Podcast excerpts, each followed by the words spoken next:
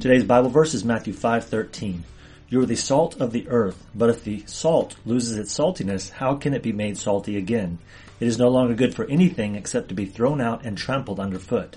You've probably heard this verse before, but I want you to listen to it with new ears. And that's exactly what this verse is talking about. When we become a Christian, we are excited and readily tell everyone who will listen. Then as time goes by, we become jaded and reluctant to talk about our faith. This world beats us down and we don't feel like we can be proud to be a Christian.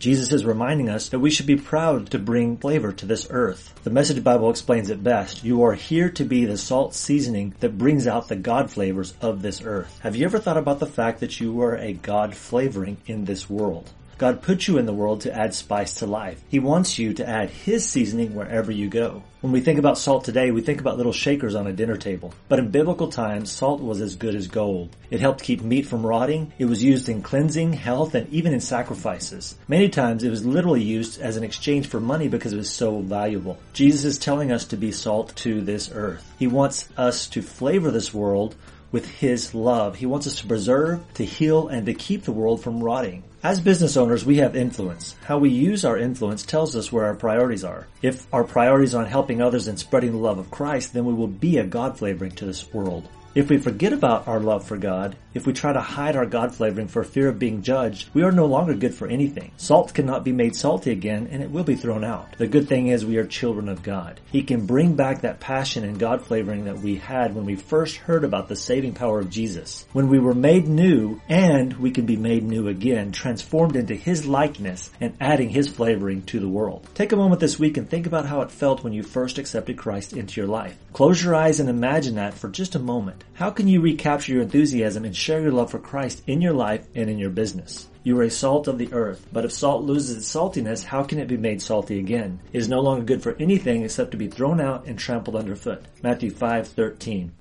This is Reverend Lyle. Hope you enjoyed our quick Bible study. Remember to be blessed and be a blessing. If you want more ways to grow your faith and grow your business, visit christianbusinessrevolution.com where you'll find articles, trainings, products, and coaching for the Christian entrepreneur. Go to christianbusinessrevolution.com.